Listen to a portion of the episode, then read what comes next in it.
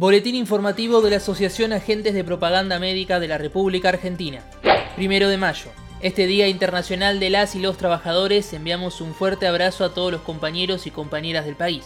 Somos parte de la clase trabajadora que a lo largo de la historia fue construyendo derechos.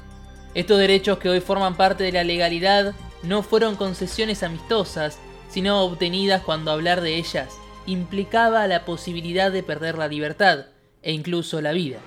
Por eso, conmemorar el primero de mayo es un justo homenaje internacional a aquellos mártires de Chicago que fueron ejecutados por luchar por la jornada de 8 horas. En este crítico momento, hacemos extendido este homenaje a todos los trabajadores y trabajadoras que perdieron la vida por esta pandemia.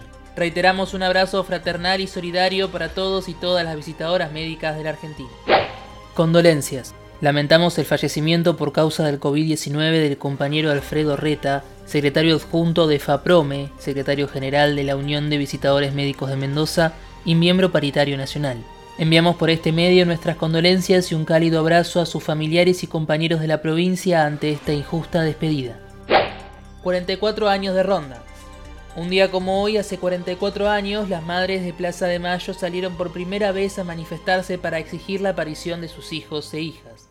En esa primera oportunidad fueron 14 las mujeres que marcharon denunciando las violaciones de derechos humanos cometidas por la dictadura cívico-militar.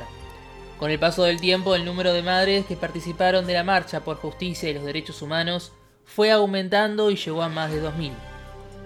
En respeto a las medidas sanitarias, no estaremos este jueves compartiendo físicamente nuestra caminata alrededor de la Plaza de Mayo, pero siempre seguiremos caminando junto a ellas que son nuestro faro en el camino de la memoria, la verdad y la justicia. Informe epidemiológico.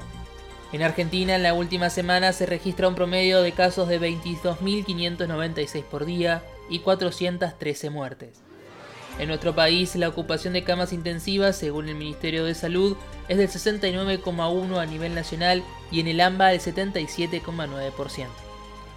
En el mundo, el 3,4% de la población recibió ambas dosis de la vacuna contra el COVID, y en la Argentina el 15,1% de la población recibió una dosis y el 2% ambas.